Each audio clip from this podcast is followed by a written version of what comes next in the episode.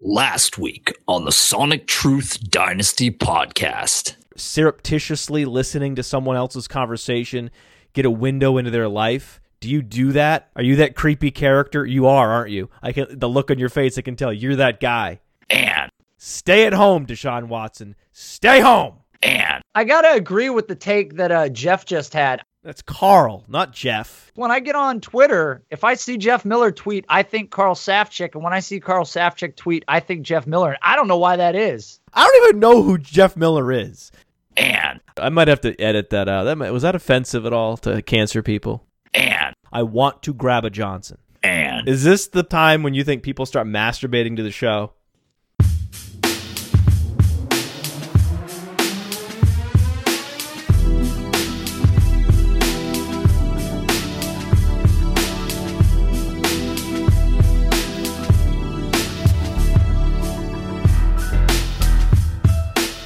What's up, everybody? Welcome to the Sonic Truth Dynasty podcast. I'm your host, Nate Liss. You can find me on Twitter at an outraged Jew. And with me is Matt Kelly. You can find him on Twitter at fantasy underscore mansion.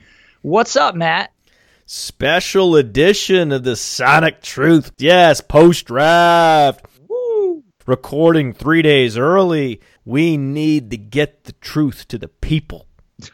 Okay, let's let's get it to them. This is a couple days after the draft here, so we finally have an ability to look at what happened. We're always behind the eight ball. We never we never have the information because we record too early, but Behind the eight ball, you're hitting us with a cliche in minute two of the show. we might be in the first minute still. I don't know. It's the tail end of it. But we have an opportunity to finally assess these players, their landing spots, these depth charts, and kind of look back at what we saw during the college season and how we evaluated them, and now sort of put that together with where they landed in the draft capital and make some informed decisions for people that have fantasy football drafts that are coming up in the future. And today, uh, Matt and I talked. We're going to do a top 12 of the overall skill position. So running back, receiver, tight end. And uh, there's probably going to be some debate in there. Pre-show, we did a little chatting. I'm pretty sure we're going to disagree on a couple things, which is fine because I think people have grown accustomed to that on this show. No, we never disagree. Oh, right. Spoiler alert D'Onta Foreman's not in my top 12. Is that going to be a problem for you? You want to play the loser game show sound right there? Yeah, that that's I don't know. Yes and no. We'll see. We'll see. Top, you know, it's top twelve. There was a lot of guys that went in this draft. Uh, a lot of tight ends went in the first round. Would D'Onta Foreman be in your top 20? Oh my God. Yeah, yeah, he's in my top twenty. Come on, man. Who's better, Lamar Miller or D'Onta Foreman? I like Lamar Miller I, because I liked him a couple years ago and how he's played. I he didn't do as well as people wanted him to. No, no, no, no, no, no, no, no. Is- Isn't it he didn't do as well as people wanted him to? That's really strong stuff, Nate. I'll give you the truth on Lamar Miller. He's a fake bell cow. That's what he is. And the Houston Texans were late in finding this out. They thought that Lamar Miller was a true bell cow when they signed him to the most lucrative free agent contract for a running back in 2016. Then the season happened. They went through training camp. They went through preseason. They went through the regular season. And they realized, oh, this fucking guy is absolutely not a bell cow back. He's not an every down player. He's not worth the money. So we're going to go ahead and draft D'Onta Foreman from Texas as his replacement. That's what happened to Lamar Miller. Well, this is what we talked about a while ago, and I was debating with you on it. Was that Miami was never using him, and you said the coaching staff in Miami knew that he wasn't a bell cow, and that's why he was never given opportunity. However, after we've seen what he has done in in Houston, they've drafted D'Onta Foreman, a back who can really do everything, despite the fact that the college can't do profile everything. He can't do didn't everything. necessarily. He can't do everything. He can't catch passes. yes, he can. I'm not going to have this debate right now. No, he can't. No, he can't catch passes. There's no evidence. There's no evidence Oh. he can catch passes. There is. You can see it. You're making it up. Okay, again, Melvin Gordon didn't catch passes You're in in a dream right now. Do you understand that? You're not in reality. This is an inception dreamscape that you are a part of at this very moment. You need to wake up, Nate. Wake up. Wake up!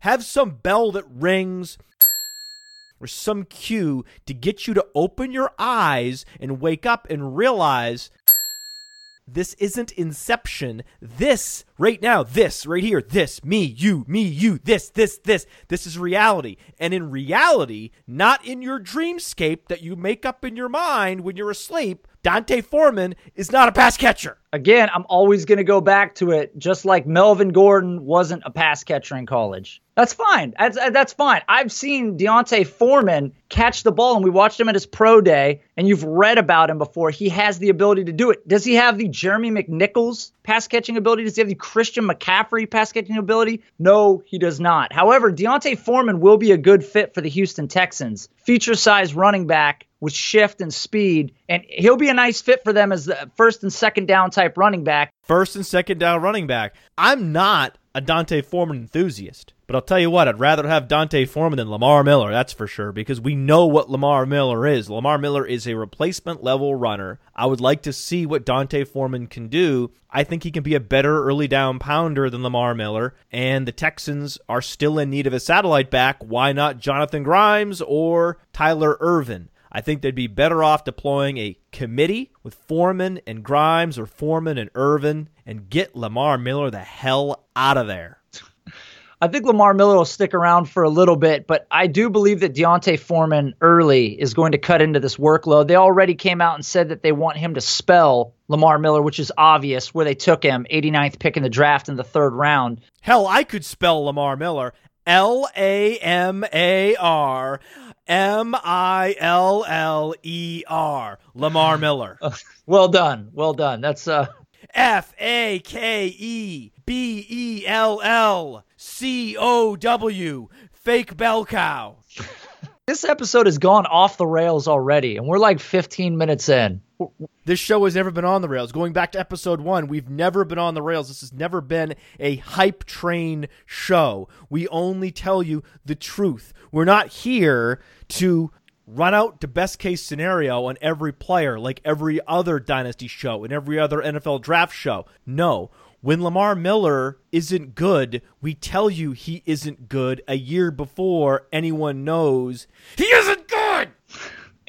Well, there's going to be a lot of debate today about things. I'm going to try and control myself. Matt's clearly not going to control himself. So, why don't we start with the top 12? Let's see where we agree and disagree. And the listeners at home can tell us if we're absolute idiots or not. So, number one overall, easy. What do you got? Slam dunk. So this is me. I'm dribbling, right? I have the ball. I'm dribbling right. down the court. You know, I'm starting to stride now. I'm speeding up. You can see me speeding up. Oh, I'm starting to make some quick steps. I'm up in the air. Oh, it's a 360 windmill slam. Corey Davis, 101. I'm flexing right now. I'm flexing. Oh after slamming the ball home with Corey Davis at 101. He's so fucking good. This has gone way crazy. So here's the deal. We we actually just did a rookie draft. I was behind Matt with the 103. You were behind Matt? I was behind you in the draft order. I would be behind you. Wow. If we were figuring out the proper position for each of us. This is unbelievable. So he's the 102, I'm the 103. We watched Leonard Fournette go 101, and as you can hear with the enthusiasm in Matt Kelly's voice, at 102, auto pick Corey Davis. Auto pick Corey Davis. If you're wondering why I am more enthusiastic than normal, it's because I just drafted Corey Davis in a dynasty league. Oh my god! Oh my god! Oh my god! Oh man! All right, so we agree. Corey Davis, uh, unbelievable college production, drafted fifth overall by the Tennessee Titans. Couldn't be a better fit. Couldn't be a better fit. Impossible. You can't build a better fit in fiction. If we were a best selling author, who are the best selling authors of all time?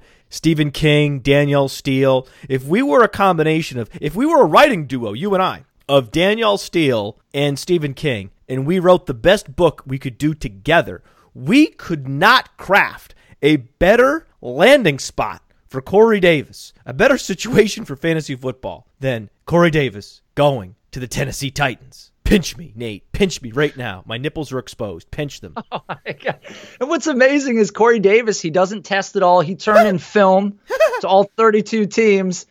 that tickles, dude. That tickles. There there was belief that Corey Davis was sliding. There was belief that teams weren't as interested in Corey Davis as Tennessee Titans ended up being. And obviously, if Corey Davis would have slipped past five, you got to believe that the San Diego Chargers would have taken him at seven. We'll come back and talk about that a little bit. You want to know why there was no buzz about Corey Davis during the pre draft process? Because they all loved him. Because everybody wanted Corey Davis. This is why the NFL insider, as a profession, is the most useless profession in our society. Because the only thing they get leaked are things teams want to leak that are anything but the truth. This is why Mel Kiper's mock draft is an abomination. It is the absolute heights of inaccuracy. Nothing in this world is less accurate than a Mel Kiper mock draft. A Rick Ankiel fastball oh is more accurate than a Mel Kiper mock draft. I mean, he's embarrassing. I understand he created this profession called NFL draft analyst, which I now am. Thank you, Yahoo Sports. Yeah, yeah. So, and thank you to Mel Kiper. Without him, I wouldn't be here today. Well, I would be here today. I actually, without him, I'd be fine. But without him, I wouldn't have the upside as an analyst that I have now. So thank you to Mel Kiper. But Mel Kiper is starting to lose his edge. We'll just say that. I think everyone at home can see it watching these ESPN broadcasts. Yeah, I think people are tired of Mel Kiper for sure. I like Todd McShay to a point. You like Todd McShay? I've never heard that tumble from the lips of a human being. I don't mind Todd McShay that much. Say it again. Just say it again. I got to get this on the record. I might have talked over you. I might have misheard you. Just say it again. I like Todd McShay. One more time. Just say it so we have it, just to make sure, just in case the software crashes. I, I like Todd McShay. There it is. That's a first. We're making history here. What what I did like was hearing these guys talking about how Mike Mayock was at almost every pro day and he was doing the work out there. And you, you don't know that about you know Kiper and Todd McShay. I don't mind Todd McShay as an analyst or just you know conversationally, but you know some of the takes and whatnot aren't always great. But these guys are the big board guys. Back to Corey Davis. Interesting story about Bill Belichick. So the Patriots early in Bill Belichick's career were considering Richard Seymour. And do you remember the Michigan wide receiver David Terrell? I remember the name. Well, throughout the pre-draft process, all of the NFL draft analysts were speculating that the Patriots were going to draft David Terrell because it was thought to be a need. Remember, they only had Troy Brown at wide receiver at one point? So it was assumed the Patriots were going to take David Terrell. And then they were later burned by David Tyree. So another story. All right. That's good. And Bill Belichick knew this, and he knew there was no way the Patriots were going to draft David Tyrell. They were locked into Richard Seymour. And the scouts were all in a room together at one point, a few days before the draft, after they had returned from their pro day assignments. And he walks into the room, closes the door, walks to the middle of the table, and says, Listen to me. And everyone turned to him, and he said, If any of you fucks say the name Richard Seymour to anyone outside this room, you're fired. And he walked out of the room because he wanted everyone to believe the Patriots were going to select David Terrell.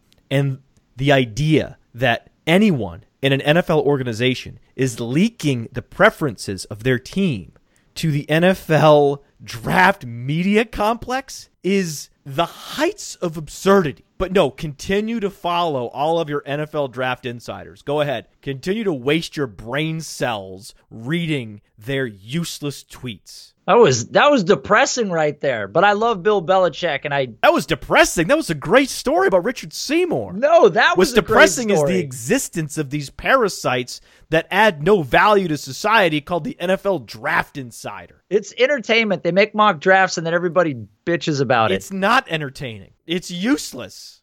All right, let's move on. we are only at the 101 right now, so we're moving to the 102. Wait, no, we haven't even explained why Corey Davis is such an incredible fit because Marcus Mariota needs to see throws before he makes them. He's not the type of quarterback that throws wide receivers open. That's Jameis Winston. We talked about Corey Davis on the Buccaneers, not a great fit. But Corey Davis, the precision route runner that is Corey Davis on the Tennessee Titans, is a hand in glove fit with Marcus Mariota, and the Tennessee Titans don't have an X receiver. They have no X receiver.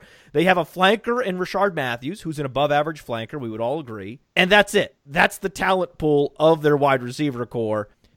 A gaping hole at X receiver, and Corey Davis comes in and will fill that gap better than any wide receiver in this class. He's the best wide receiver prospect we've seen since Amari Cooper. So the Tennessee Titans win, fantasy gamers win, Marcus Mariota wins. We all win, baby. Yeah, I there's there's nothing that can really be added to that. It's exactly right. And they added Taywan Taylor also in the third round, an explosive receiver. We'll talk about him later. We'll talk about him later. We will get to him. We're going to talk about him later. All right. I want to talk about him later. We hit the 101. We're good there. Auto pick Corey Davis. Auto no pick. doubt. Unanimous. Okay. 102, Matt. Who's 102? Another auto pick. Christian McCaffrey. Do you agree? I do agree. Christian McCaffrey was a definite pick for the second selection. But, but, but, but, Nate, I heard that Cam Newton doesn't check it down. That the Panthers throw to the running back less than any other team in the league. That's a real tendency. That has nothing to do with the fact that their satellite back was Fozzy Whittaker. Yeah, I, I know. I've heard this, and I've had people tweet to me about this because I really liked where Christian McCaffrey went. I mean, number one, Christian McCaffrey does everything. Those people are confusing cause and effect. They think that NFL teams distribute targets based on some fixed tendency from the past. That's not how it works.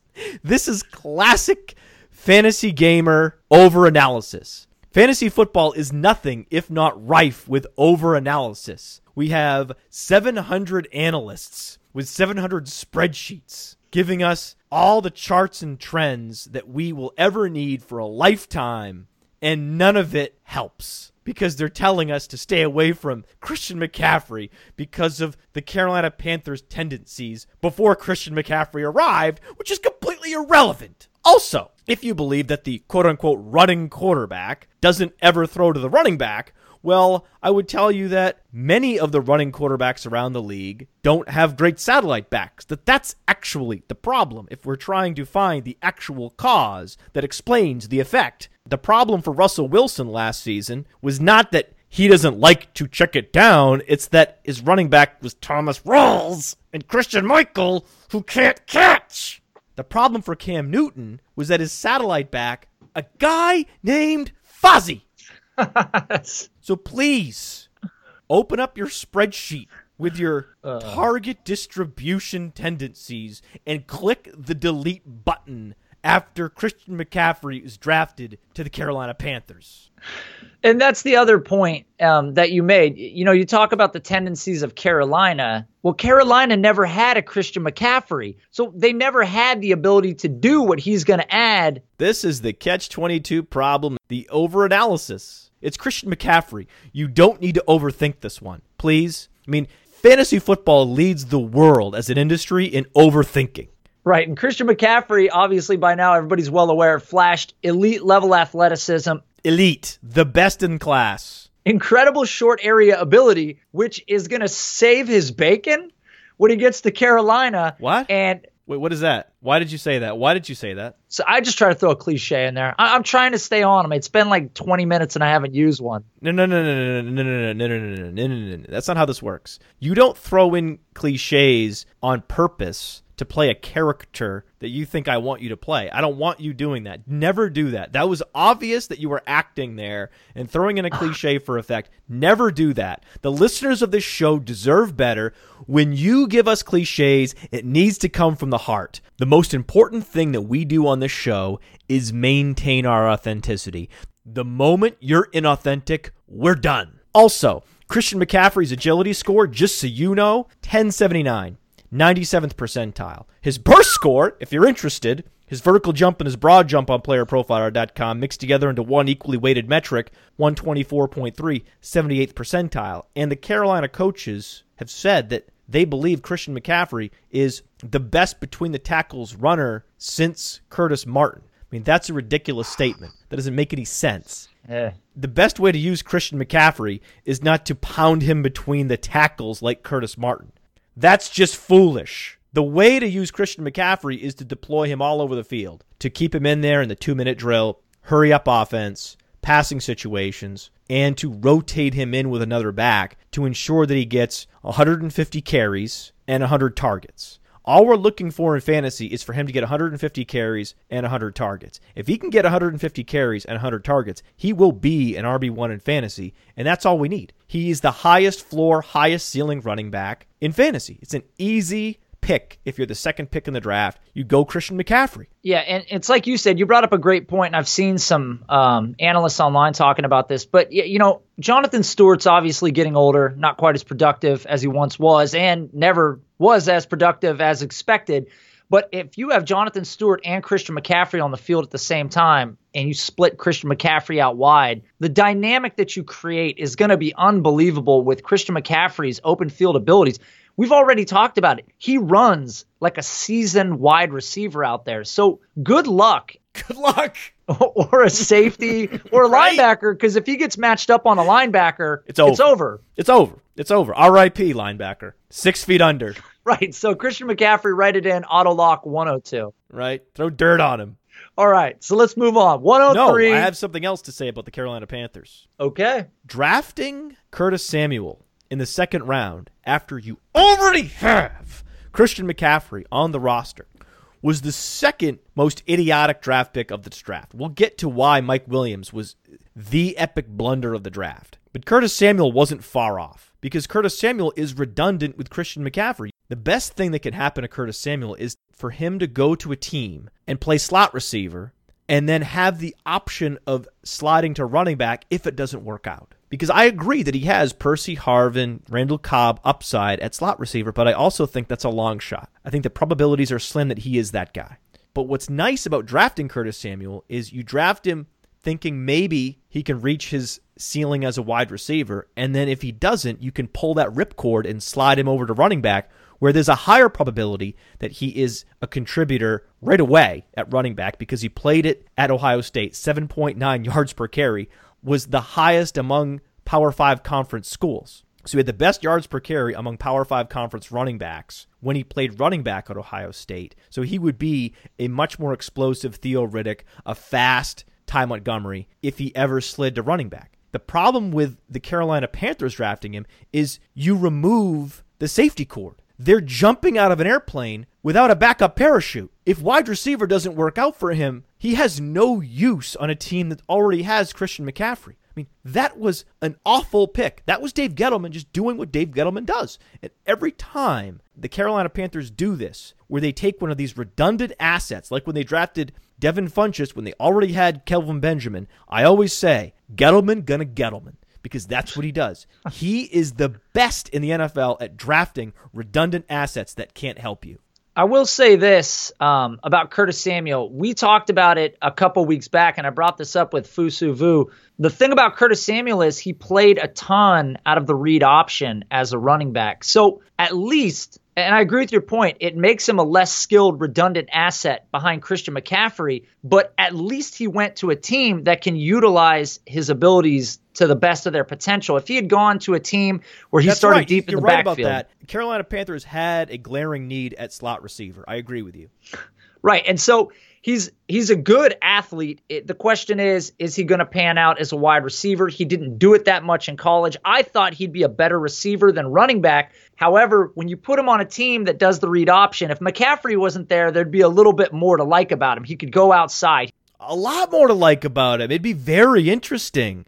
If you're going to take Curtis Samuel in the second round, why don't you take Marshon Lattimore in the first round, an elite corner? What I would consider a top three player in this class, the Myles Garrett of the defensive backs. You lost Josh Norman. You gave up 300 yards to Julio Jones. They needed Marshon Lattimore more than they needed even Christian McCaffrey, knowing you can get Curtis Samuel in the second round or Carlos Henderson in the third round, or even wait till the end of the draft and get Isaiah Ford, Chad Hansen, Isaiah Ford. You can always find productive slot receivers at every round in the NFL draft. Why not optimize your roster, the talent configuration of your roster, by taking an elite defender in the top 10 and then worrying about filling out your skill position players later in the draft? Because why? Because Dave Gettleman. Because Gettleman gonna Gettleman.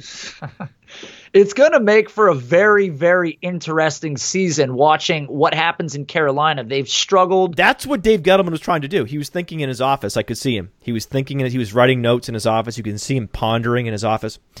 How can I make my team the most interesting for fantasy footballers? That's my goal here. That's what I'm going to do. Fantasy footballers are going to love this team. They're going to think it's so interesting. That's what we'll do going into this draft. I got my plan. My plan of action is in place. Uh, uh.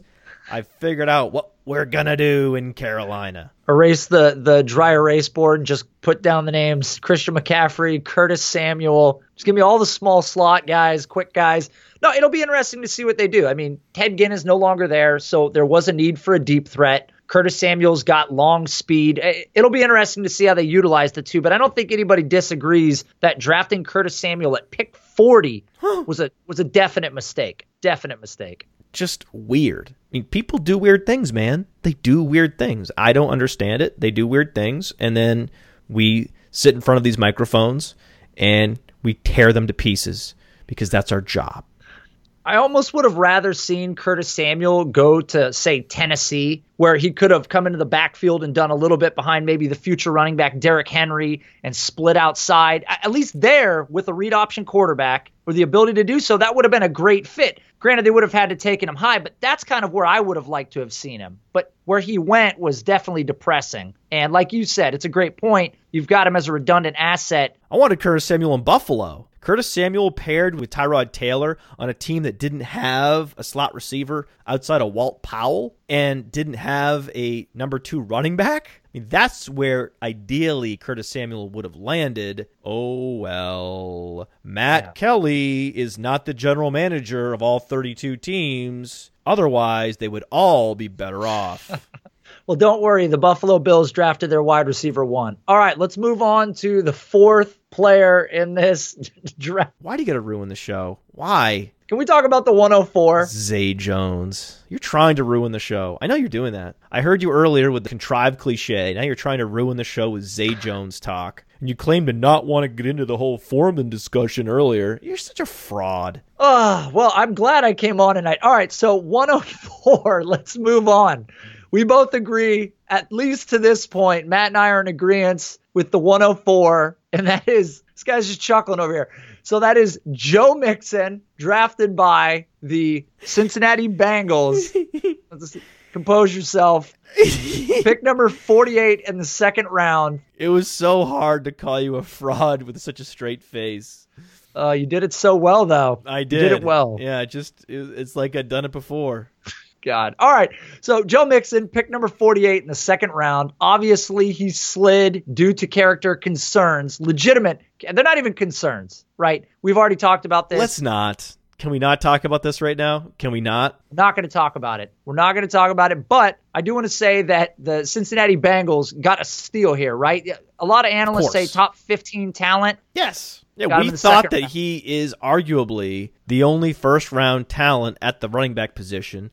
I would also put Christian McCaffrey in there, but I think if I'm an NFL team and I wanted the most talented running back for every down, every distance, every situation, it would be Joe Mixon. It wouldn't be Christian McCaffrey. So, absolutely, if you can get Joe Mixon in the second round, that's incredible value. The problem I have with Joe Mixon is he went to a team that has a great offensive line brand that no longer has a good offensive line because the Bengals had those consecutive seasons with a top 5 run blocking unit. They're perceived to be a great place to run the ball. They're perceived to be a great running team, and they're not since Hue Jackson, they're no longer a great running team. In fact, their offensive line was in the bottom half of the league last year, and that's why you saw Jeremy Hill's production suffer. So, on a team where Andy Dalton's your quarterback and you're not run blocking efficiently, I'm no longer as excited about Joe Mixon as I would have been if he landed on Oakland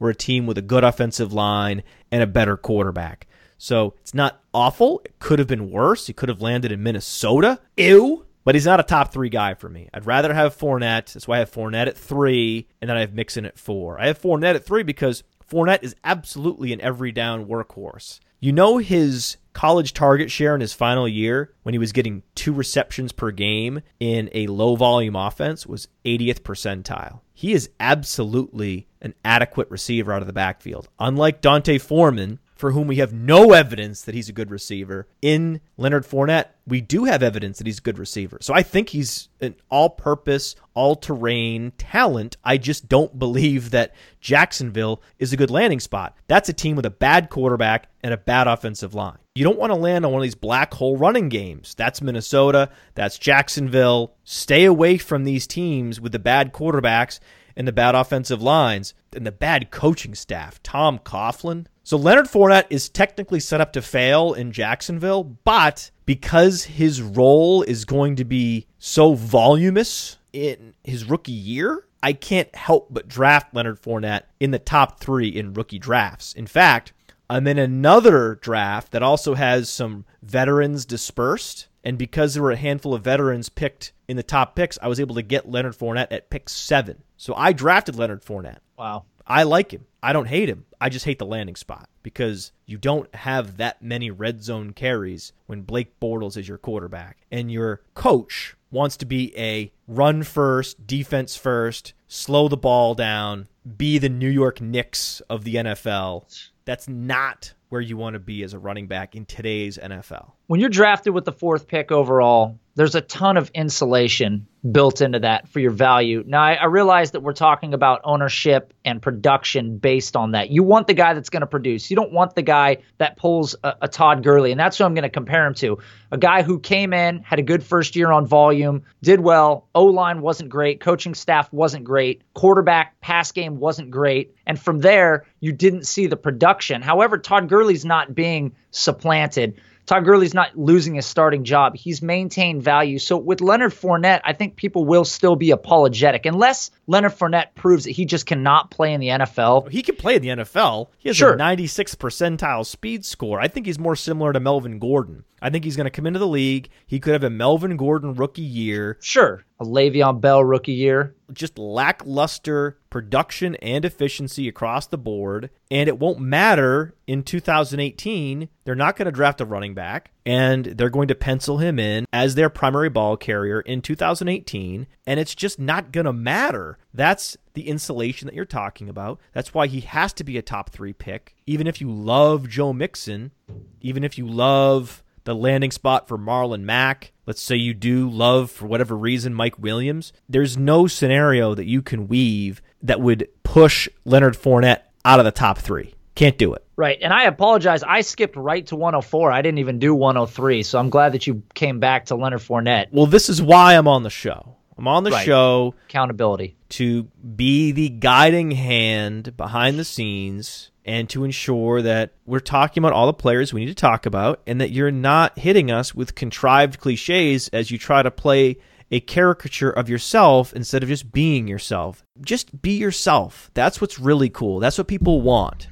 they don't want Nate Liss trying to play Nate Liss on the radio. That's not it. Okay, I appreciate you telling me that being myself is really cool. I appreciate that. So, okay, yes, Leonard Fournette, bad situation, ton of insulation. I don't think that you should overthink it at all at 103. There's a lot of narratives that have been pinned against Fournette, but at 103, he also feels like a lock for that pick. So, Yeah, and I love the rhyming too. Bad situation, but he's got insulation. Yo, yo, yo, Leonard Fournette. Yes. He's my 103.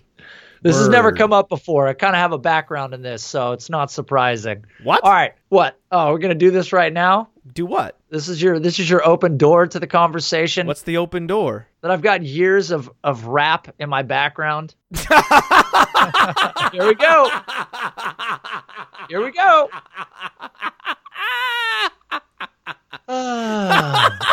What? yes, yes. I uh I rapped for about 13 years. Yeah. For Santa around Christmas time?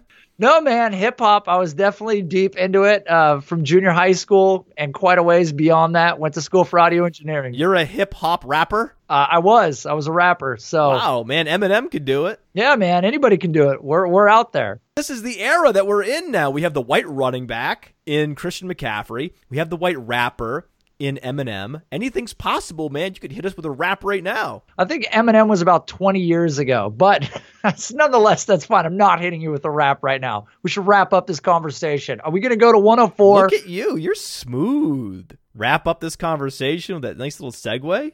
You want to talk about mixing a little more? do you want to go to the fifth player overall here? Not even a little freestyle?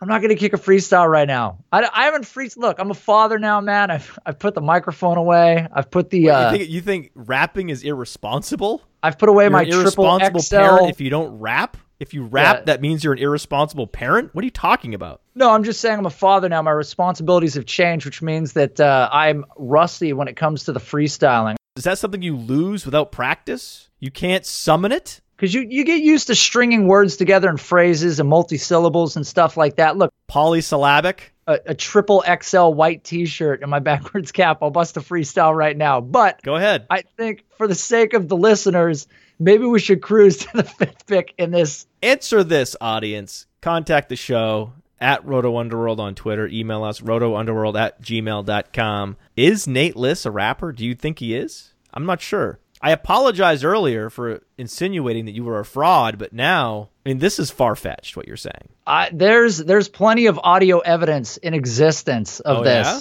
Hundreds of songs, some would say. Hundreds? Can we play one right now? Maybe I'll send you something. I've got some stuff. Do you have a 20 second clip? I can send you a 20 second clip after this show. Okay, so we'll punch in a 20 second clip Oh of God. Nate Liss rapping. Do you have any raps about NFL draft prospects? no, no, I never, I never got the uh, athletics into it too much. It's generally just, you know, it, it's. You'll see. I'll find some stuff. I'll give you something, and people can hear that this is not, uh, this isn't fake. This is real. I spent a lot of time doing it, and uh, Do you have any raps about arguing with Carl Safchik on Twitter? God, no, no. I Carl Safchik, uh, believe it or not, never came up once when I was 17 writing raps. So we, uh, we never crossed paths back then. All right, look. Try to talk about these football players, but all Safchik wants to do is talk about Trump. I'm the guy who want to talk about Zay Jones. I'm gonna have to give him a lump.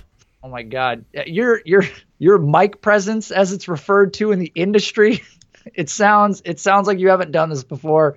So okay, I- I'm guiding. I'm turning the ship here. Let's go back. Let's get on track. 105. People may disagree at this point. Samaje Perine to the Washington Redskins, fourth round pick. I asked Carl about Samaje Perine. Yo, he was stumped. I don't even.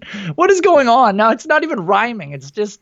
I'm staying with the, the Trump stump. Oh, I see. You're still you're still rhyming off of Trump. I got it. We don't have a good flow because you refuse to rap for us live. You refuse to freestyle. Oh!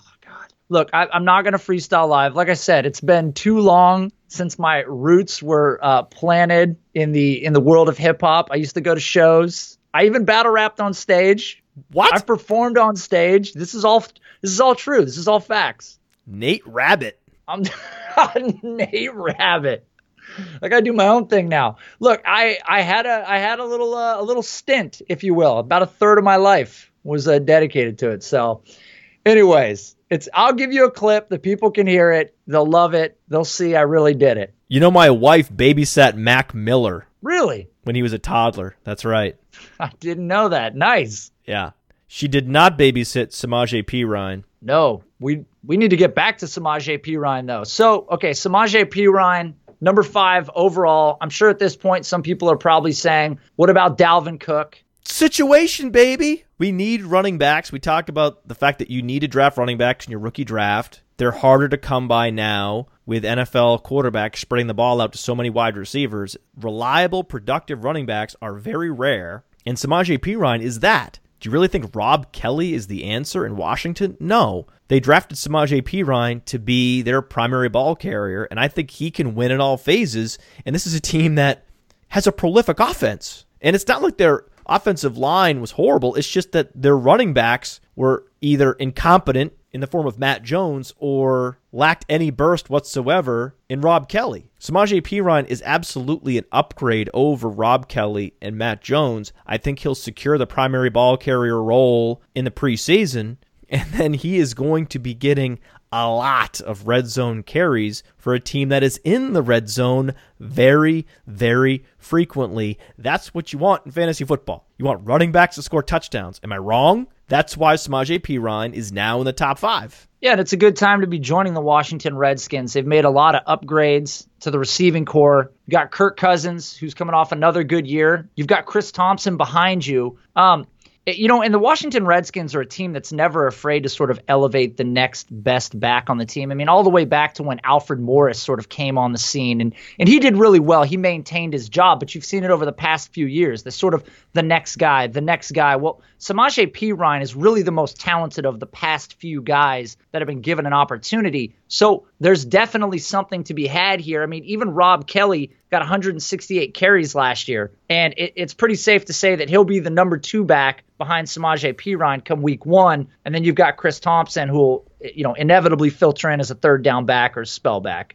In our patrons only league, go to patreon.com, search Podfather to join the patron program and maybe one day be part of a listener league that includes Nate and or myself. In this league with listeners, Samaje Perine went at number seven. This was before this show dropped, so our listeners get it. Our listeners are so tuned in, they know what we're going to say before we say it. And that's what you see with Samaje Perine going at slot seven in a rookie draft. I'm enjoying this league that we're in. I'm also enjoying connecting with all of the owners and having conversations, these group chats that we're having on the Mazy app. Are you? Oh yeah, and the Mazy app's been great. Um, I got multiple dynasty leagues that are functioning across it right now, and uh, what's been really cool about it is is the ability to put files out there, to put pictures out there, and easily reference them. In a lot of my other dynasty chats, someone would post a picture with say someone's roster or something that you wanted to reference back to it was borderline impossible to find it you'd have to scroll up you know a million pages maybe it was gone the really cool thing about the Mazy app is that that that is all accessible. You can go to the app, it gives you notifications when you've missed messages. It'll tell you how many. You can click it, you can see just the new stuff. You don't have to filter through things. It's very functional, great app. I'm using it in all my dynasty leagues. I'm using it in the patrons league, and it's really great to connect with all these people like you're saying, and the app works perfectly for all of us. And you don't need an email address even. You just need a code to join these chat rooms, so it's super secure. There's no personal information exchanged. It's just the most convenient online chat tool I've ever used, and that's why we talk about it so much on this show. It used to be called Local, and they've changed the name to Mazy. One of the reasons why they wanted to rebrand is because they've been so successful in the fantasy football industry. They've launched an entire vertical just for fantasy football, just a collaboration app for fantasy football. We love it. And the next guy I have on my list is the one, it's the only. You know what I'm going to say. Oh, God. Wait for it. Put your hands together. Jeremy McNichols! This is where there's going to be a little bit of deviation between your rank and my rank. I, I really do love where Jeremy McNichols landed, but as a fifth round, pro- ideal. It is ideal, Doesn't get but better. as a fifth round prospect, that's definitely not the best place to land in terms of opportunity share. Now he has the So you're just going on draft capital. You're saying fifth round pick is the equivalent of a death sentence for a prospect, like Jay Ajayi, for example. Sure, or the 90 other people before him. I, I agree, though, that I like Jeremy McNichols' skill set, especially in a place like this where they like to utilize their feature back as a receiver. They've done it in the past. They do have Charles Sims there. Charles Sims has been okay. Doug Martin hasn't really done anything since his rookie year. Doug so, Farton? Doug Farton, I saw that. I was like, is that a typo or is that the most hilarious tweet I've ever read? It was the most hilarious tweet you've ever read. And Doug Martin's coming off a pretty incredible season in 2015, second in the league in rushing yards before he face planted yet again in 2016. Three of the last four seasons have been wholly uninspiring for Doug Martin owners. Doug Martin has missed his ADP expectation significantly in three of the last four seasons. He looks like an NFL bust at this point in his career, and now he's suspended. So, what is he? To me, Doug Martin is irrelevant. Charles Sims is a satellite back, but Charles Sims is not as good out of the backfield catching passes as Jeremy McNichols. So now he's redundant with Jeremy McNichols' skill set, and he's not nearly the quality between the tackles runner that Jeremy McNichols is. So I don't see Doug Martin as a threat. I don't see Jacquizz Rodgers as a threat because McNichols is far superior in terms of athleticism. And I don't see Charles Sims as a threat because I think McNichols is a better pass catcher. I think that Jeremy McNichols is better than all the other running backs on that running back depth chart in every phase by a relatively wide margin. So I don't see why he can't seize the every down back role for one of the most potent offenses in the NFL. As the primary back for the Tampa Bay Buccaneers, that is the ideal landing spot to unlock Jeremy McNichols' potential in the NFL. He's absolutely a first round pick in dynasty rookie drafts. And if you're not drafting him in the first round, you're doing it wrong.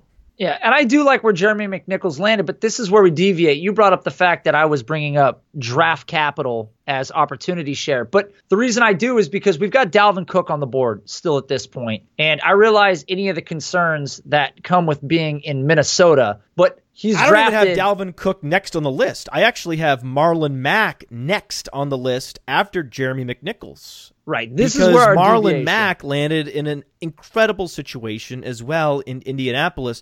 Frank Gore is not going to finish the season on the Indianapolis Colts. Frank Gore will wash out at some point during this season. He will be cut and he will not be on the roster in December because he's 34 years old. He's been an extreme outlier, producing a thousand yard seasons at that age the last few years, and that simply cannot continue into perpetuity. This is the year that Frank Gore finally relents and cedes his primary back role to Marlon Mack, who we had as a top 10 running back before he landed on Indianapolis. I had Dalvin Cook as my number four running back in this class, and I had Marlon Mack as my number six running back in this class, and I just simply flipped them. It was that easy because one landed in Minnesota with the worst offensive line in football and Sam Bradford at quarterback. Very few red zone looks for Dalvin Cook in the years ahead. There'll be lots of red zone looks for Marlon Mack in the years ahead. Yeah, but this is this is where the debate comes in because there's a difference in the overall talent level of these running backs. You can't just go to a place. What? You can't just go to a place. Marlon Mack is incredibly talented. His best comparable player on playerprofiler.com is Todd Gurley. His next best comparable player is Melvin Gordon. That's a player with lots of talent. That's fine, and I'm not disagreeing with the comps that playerprofiler.com has. What I'm saying is Dalvin Cook is one of the most talented backs we've seen in a while. His agility score and off-field issues are the two things that people are holding against him. He's a fantastic running back. His college production was outstanding. He was efficient in the face of huge volume. 80th percentile dominator rating, so he accounted for a huge percentage of Florida State's offense. Also, he has that yards per carry, 6.8 yards per carry. Ah! Also, close to 90th percentile and 90th percentile college target share. That's what happens when you catch 79 passes the last two seasons. But for every green check mark on the Dalvin Cook profile, there's also a red X on his profile. 10th percentile burst, below the 10th percentile agility score. So he failed every event at the combine with the exception of the 40 and the bench press. That's before we start talking about behavioral issues away from football. That's before we start talking about his fumbling issues. No player fumbled more than Dalvin Cook in college football in 2016. He is the conundrum player of the conundrum players. I think in my entire time analyzing fantasy football, I've never seen a more difficult prospect to evaluate than Dalvin Cook. He's either in the 90th percentile or the 10th percentile. There's no in between. He's either a colossal bust or he's an all pro. I don't know what he is. He's a boom bust, high ceiling, low floor player who landed in a very bad situation, Nate. That's not who I'm investing an early rookie round draft pick on. I'm just not. Marlon Mack is safer. He doesn't have the skills that Dalvin Cook has. And if we want to talk about the agility, that's fine, but nobody can explain to me why Dalvin Cook's agility score is what it is. And then you watch the film and you can't explain how he moves like he does. That's the thing about Dalvin Cook that really every time we have no, this his debate, ceiling is Devonta Freeman slash Tevin Coleman. If you put Devonta Freeman and Tevin Coleman in a chamber and merge their abilities, it's conceivable that out would walk Dalvin Cook. That's his upside. I don't dispute that. My problem is when you're on a team with wide running lanes, your lack of agility doesn't hurt you much because you can take advantage of your speed. If you're on a team that does not open wide running lanes, that has frequent backfield penetration, you need that lateral quickness. And that's something that Dalvin Cook does not have. I think the lack of lateral quickness and the fumbling issues are going to haunt him in Minnesota in a way they would not have haunted him on Oakland. I don't know that I can advise anybody to take Marlon Mack over Dalvin Cook purely based on the situation. Situations change. Here, here's the but Marlon Mack was incredibly productive and athletic in the American Conference. That's fine. Here's the thing, though. It's like setting down. Uh, you know, that's the same conference that East Carolina plays in, right? That's fine. Are we gonna? I know, and we always talk about the conference. That's fine. I, am not debating the conference with Zay Jones. I never said that he didn't play in that conference. I get that. I'm just saying that it's like setting an hourglass down. And you're pointing out that the situation in Minnesota is not great. If the Minnesota situation was great, then we'd love Dalvin Cook, or you love Dalvin Cook. A lot more, yes, because then his ceiling and his floor are much higher. But he's set up to fail, just like Leonard Fournette set up to fail in Minnesota.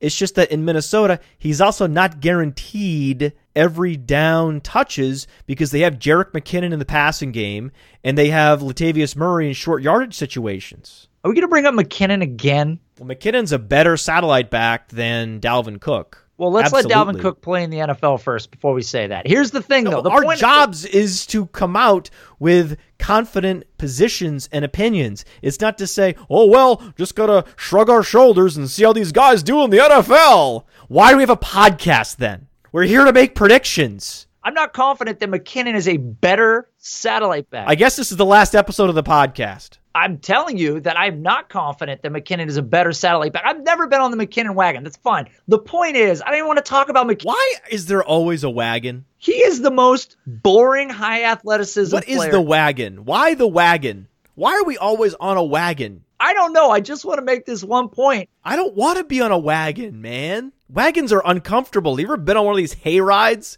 Yes, they're terrible. These hay rides are so overrated. Hay rides are more overrated than Zay Jones as an activity. They're so uncomfortable, and those hay wagons do not have suspension. You're sitting on splinter ridden boards. You're itching because you have straw and hay in your clothes. You would have made an awful pioneer. Yeah, I'm not a pioneer. No, clearly not. No, I would stay home. I would be East Coast till I die. If we're 1850, I would be East Coast till I die. I would never go west, young oh, man. Oh, yeah, you you'd love the cobblestone roads all day. That just that's even better than the wagons through the I don't know what I would do back then. It sounds really inconvenient and uncomfortable to live back then. A lot of ankles rolled. Except, okay. No fantasy football. I'm just trying to make one point here. No rap. That was pre-rap, Nate. What would you do? I don't know. I wouldn't have been able to get through my through my teens. That's for sure. I, I don't know what I would have done. Probably hunting, made quilts, churned butter. I don't know. What were they doing back then? Blacksmith. Oh, there you go. Creating swords. Amongst other things. Yeah, I would have been a military blacksmith. That's what I would have done. Noble profession. That's right. Gunsmith. Yes, I would have crafted muskets. I could have invented the rifled barrel. That would have been cool if I invented the rifled barrel. Invented the rifle. The musket, yeah. I guess that's the definition of a rifle. The first musket with a rifled barrel, by definition, must have been a rifle. Hmm. I don't know. I don't know how we've trailed off to this. Matt Winchester. Sounds good, doesn't it? That's a nice ring to it. Matt Winchester. Every about nine episodes, we go historical for a little while. There's been it always it always trails off. Look, all right, we'll move on from. Okay, we've been talking about Dalvin Cook. Dalvin Cook is. We just disagree. It's fine.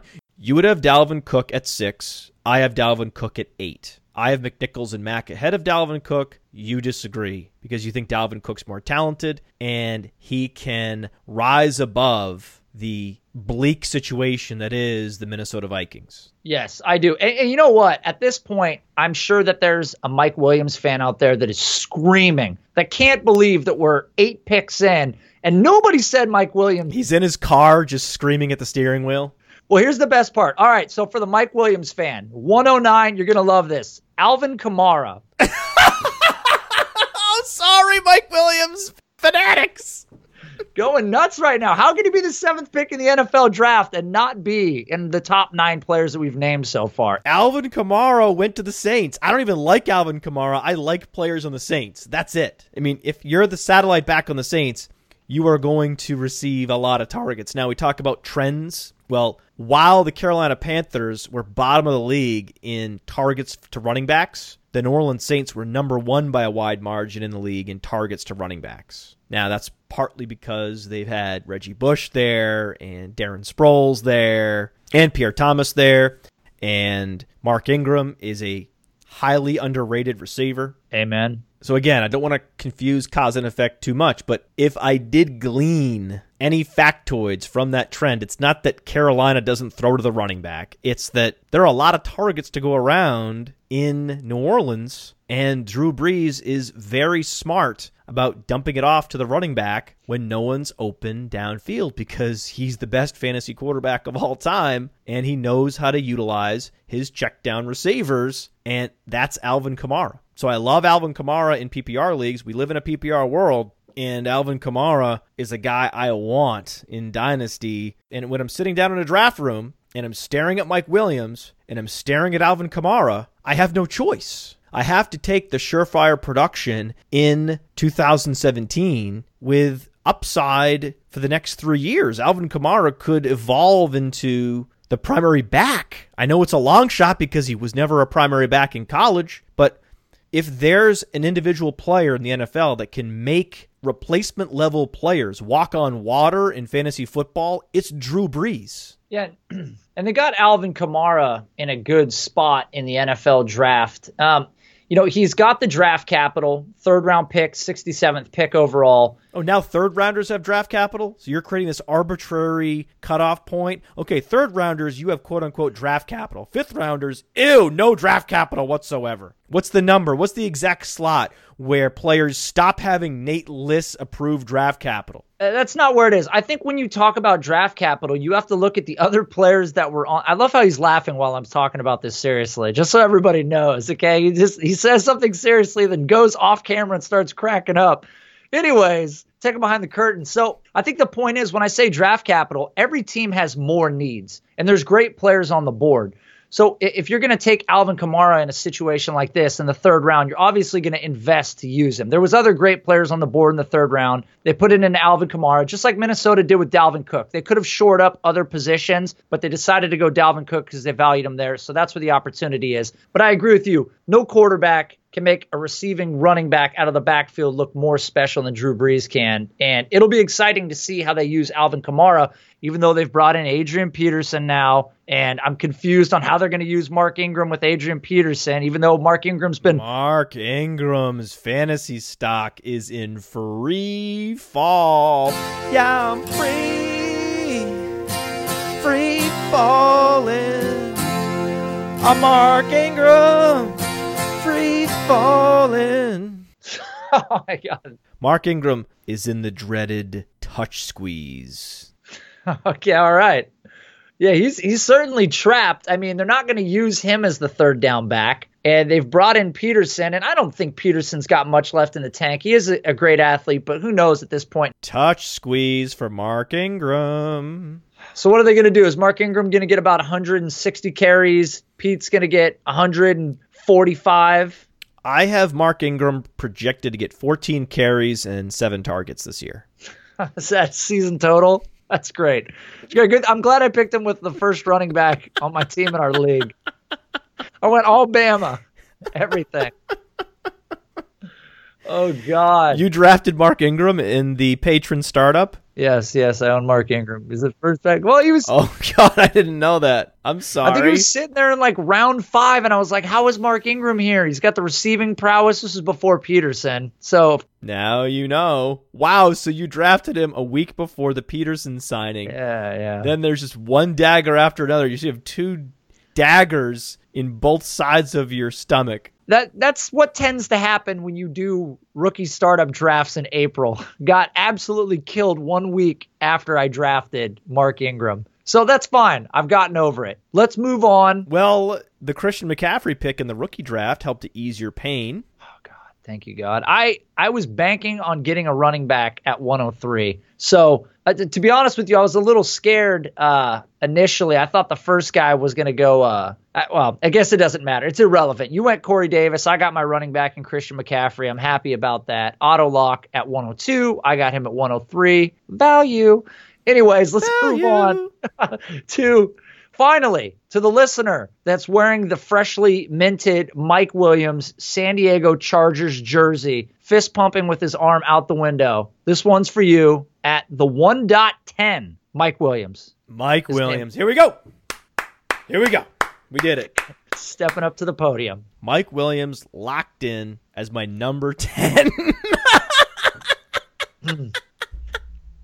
Can I just say? I don't think he's going to play thing? in year one. That's the problem. I want my rookies to produce in year one, or at least be projected to produce in year one, and I don't see it with Mike Williams. Tyrell Williams broke out last year, so I don't see why anyone believes Mike Williams will suddenly supplant Tyrell Williams in his rookie year. Most rookie players do not start. It's rare. It's not common. So it's a long shot for Mike Williams to supplant Tyrell Williams after Tyrell Williams posted 69 receptions and over a thousand yards.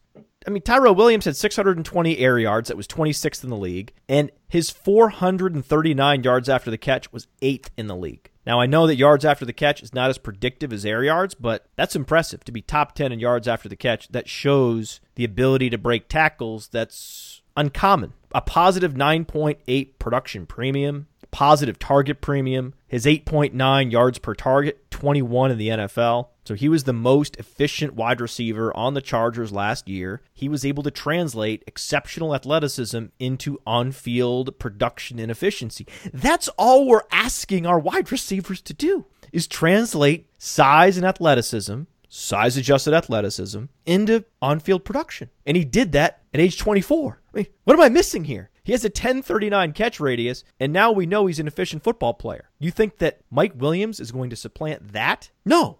Mike Williams' catch radius is unknown, but because his vertical jump was in the 20th percentile, and anecdotally, his agility is poor. Mike Williams' catch radius, even at 6'4, 218, with 33 and 3 8 inch arms, is likely average at best. And because he lacks speed and he lacks burst, he can't separate. He is a slightly more explosive version of Laquan Treadwell. I mean, that's what Mike Williams is. And what happened to Laquan Treadwell? How many snaps did he play last year? And he was on a team that didn't have the depth of talent in their wide receiver corps like San Diego. So I don't get the fascination with Mike Williams. I never have. I mean, we never thought that he was an elite prospect. In a vacuum, Mike Williams has never been an elite prospect. After Corey Davis, all the wide receivers in this class have been exceptionally flawed prospects. The argument was that Corey Davis was the only first round prospect in this class, but John Ross was going to go in the first round, Mike Williams was going to go in the first round because the NFL always drafts at least three wide receivers in the first round, even if two of them don't deserve to go there. So Mike Williams was overdrafted to a team that doesn't need wide receivers. And you're telling me I need to pick that guy in my top five in dynasty rookie drafts? Get the hell out of here. Uh, that's a good take right there. Um, I have my theory on this, and we talked a little bit before the show started. Um, I think that the Mike Williams pick at seven is more indicative about something to do with Keenan Allen than it necessarily is with him being the best player available on that draft board. We talked about it before. You had defensive backs available. Marshon had, Lattimore, Malik Hooker, and at linebacker, Haason Reddick. All three of those players far superior prospects in a vacuum to Mike Williams. And here's how you know they're superior prospects because you just run the value proposition in your head. If you draft Mike Williams, what defensive backs, what linebackers are available in the second, third, and fourth rounds? If you draft Lattimore, what wide receivers are available in rounds two, three, and four. When you think about it like that, when you think about it in terms of opportunity cost and value over replacement, you realize, oh, wait a second. They minimized the talent profile of their drafted prospects by drafting Mike Williams in the first instead of Marshon Lattimore. Now, the argument is, oh, you should have taken Malik Hooker because there's more of a need at safety. They ended up drafting two safeties later in the draft. And that illustrates my point perfectly. If you draft Malik Hooker instead of Mike Williams, you don't have to burn two mid round picks on safeties. You can take Taywan Taylor in the middle of the draft, and you'll have one of the best safety prospects we've seen in quite a while. That's the move. That's how you maximize the value of your draft class if you're the San Diego Chargers. It's not to overdraft Mike Williams at a position you don't need. Other than running back, the last position they needed, wide receiver? They've got Keenan Allen, assuming he's healthy. They've got Tyrell Williams, as I mentioned. Also, Dontrelle Inman impressed last year as a starter, and they have Travis Benjamin as their field stretcher. They've got the wide receiver position covered. If you weren't going to draft solely based on need and go Malik Hooker, then they should have gone Marshon Lattimore because he was the best prospect available. Marshon Lattimore, arguably the second best prospect in this class after Myles Garrett. Marshon Lattimore is the Myles Garrett of the cornerback position. Marshon Lattimore runs a 4.36. 108.3 height adjusted speed score, 131.5 87th percentile burst. This is where Myles Garrett checked in when you're looking at the percentile ranks across the cornerback position. It mirrors where Myles Garrett checked in with the percentile ranks across the edge rusher position. And Marshon Lattimore exceeded 40 tackles, and he had four interceptions last year.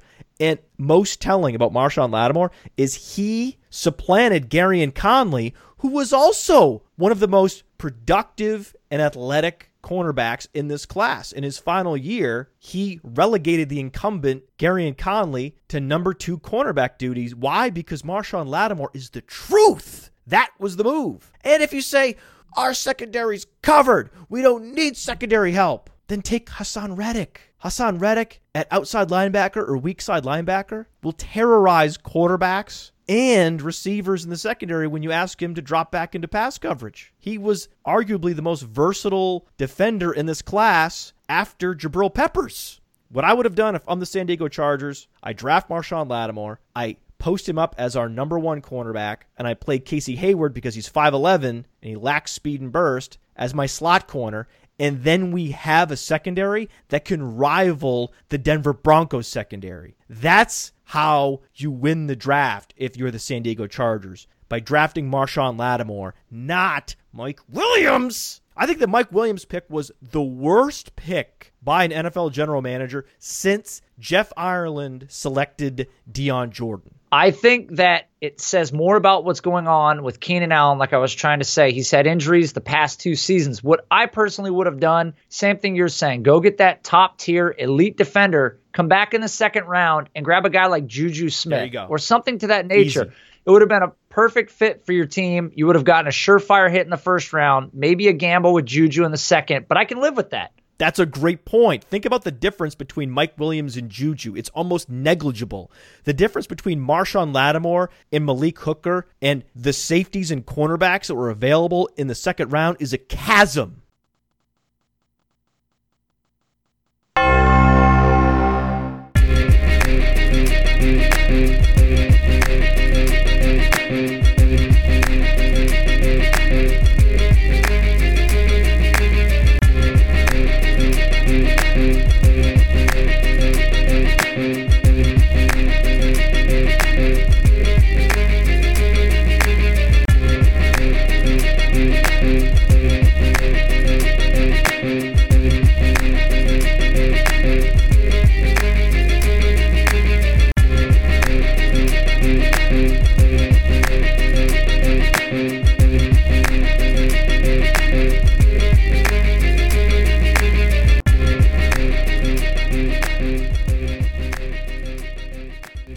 You think the listeners will realize that we only gave them a top 10 instead of a top 12? Do you think they're savvy enough to realize that? Uh, I don't think so, considering that I lost count at 103 and skipped to 104. I'm, I'm sure they're not going to have any idea that we didn't get to 12. Do you think there are listeners at home that were writing it down and going, hey, wait a second? They only got to 10. I want my money back. They said they were going to give me a top 12. I'm dying to know who's 11 and 12. Please tell me. Oh, well, just gotta shrug our shoulders and see how these guys do in the NFL. Why do we have a podcast then? you claim to not want to get into the whole Foreman discussion earlier. You're such a fraud. No, no, no, no, no, no, no, no, no, no, no, no, no, no, no. That's not how this works. You don't throw in cliches on purpose to play a character that you think I want you to play. I don't want you doing that. Never do that. That was obvious that you were acting there and throwing in a cliche for effect. Never do that. The listeners of this show deserve better. When you give us cliches, it needs to come from the heart. The most important thing that we do on this show is maintain our authenticity. The moment you're inauthentic, we're done just be yourself. That's what's really cool. That's what people want. They don't want Nate Liss trying to play Nate Liss on the radio. That's not it. F A K E B E L L C O W. Fake bell cow. This episode has gone off the rails already, and we're like 15 minutes in. Man, I've got Dalvin way up there above that. Why? They can't block. What do you mean they can't block? It doesn't. I realize that the situation there, offensive line wise, isn't fantastic, but I'm not going to say that he can't be successful behind it. I mean, yeah, but it's a lot easier for Mack and McNichols to be successful. Are we drafting based on the talent and the round that he was drafted, or the situation? I don't think he's that talented. But the film, dude, nobody can deny it. I don't. I can't explain it. Nobody can explain it. I don't think he's that talented. Oh my goodness gracious. Okay, we'll argue about this. Godwin went to a dream situation. He's the number three receiver with an epic quarterback, and DeSean Jackson is only a rental. So how many how many targets are we saying that he's going to have on a year to year basis? As a rookie, I don't know. This isn't redraft. That's a redraft conversation. I think it's bananas. Oh my goodness gracious.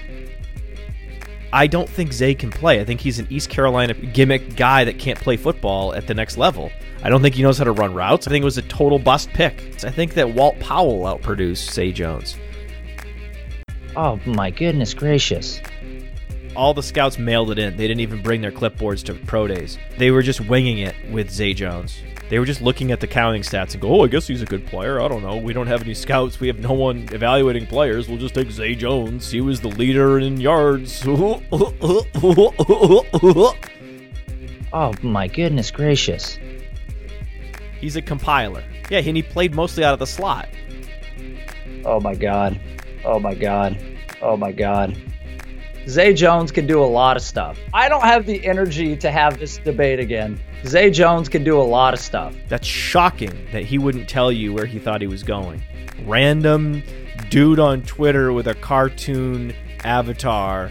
The, the question was how much interest he garnered from Seattle when they came to visit because I know that there was a lot of guys at Michigan that they wanted. That was a terrible story. Sorry, man. If I can think of in the next few days a less impressive story that I've ever heard, I will let you know. Just to balance out your really awful storytelling, I have the worst joke ever. A store with a drive through window where you can only buy nickels. So it's like fast food, but for nickels. What do you think the name of it's called? God, I don't know. McNichols. It's a great entrepreneurial idea. By the way, who's Rodney Adams? That name shocked me when I saw it on the draft board. Well, he never got back to me with the information that I asked him for, but he he did say that he would be excited to play for the Seahawks if that's where he ended up. I have Mark Ingram projected to get 14 carries and 7 targets this year. Yeah, that that's I don't know. Yes and no. We'll see. We'll see. Top, you know, it's top 12. There was a lot of guys that went in this draft. I think the Mike Williams pick was the worst pick by an NFL general manager since Jeff Ireland selected Dion Jordan. Yeah, that that's I don't know. Yes and no. We'll see. We'll see. Top, you know, it's top 12. There was a lot of guys that went in this draft. Yeah, that that's I don't know. Yes and no. We'll see. We'll see. Top, you know, it's top 12. There was a lot of guys that went in this draft. There was a lot of guys that went in this draft. There was a lot of guys that went in this draft. There was a lot of guys that went in this draft. You're in a dream right now. Do you understand that? You're not in reality. This is an inception dreamscape that you are a part of at this very moment. You need to wake up, Nate. Wake up! Wake up! When you went down through your list and you were naming the corners, instead of saying Jason Verrett, you said Jason Garrett. So you might want to just say uh, Jason Verrett so you can so you can cut it back and punch it in. Did I say Jason Garrett instead of Verrett? That would be a hole in the secondary right there if they had Jason Garrett out there.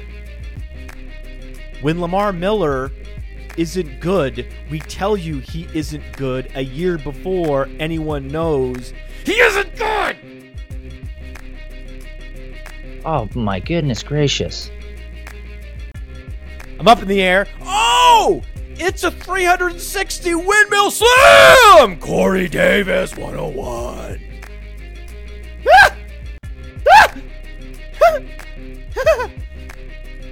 That tickles, dude. That tickles. Oh my goodness gracious. Nothing in this world is less accurate than a Mel Kiper mock draft. A Rick Ankiel fastball is more accurate Oh my god. than a Mel Kiper mock draft. I like Todd McShay.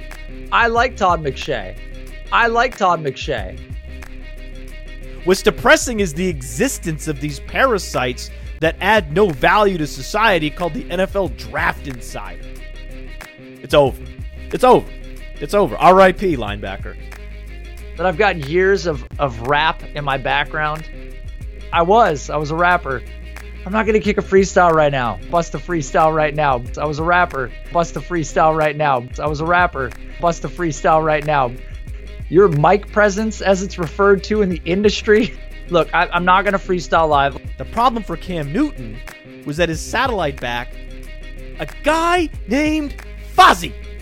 Ah. and that was an amen, brother.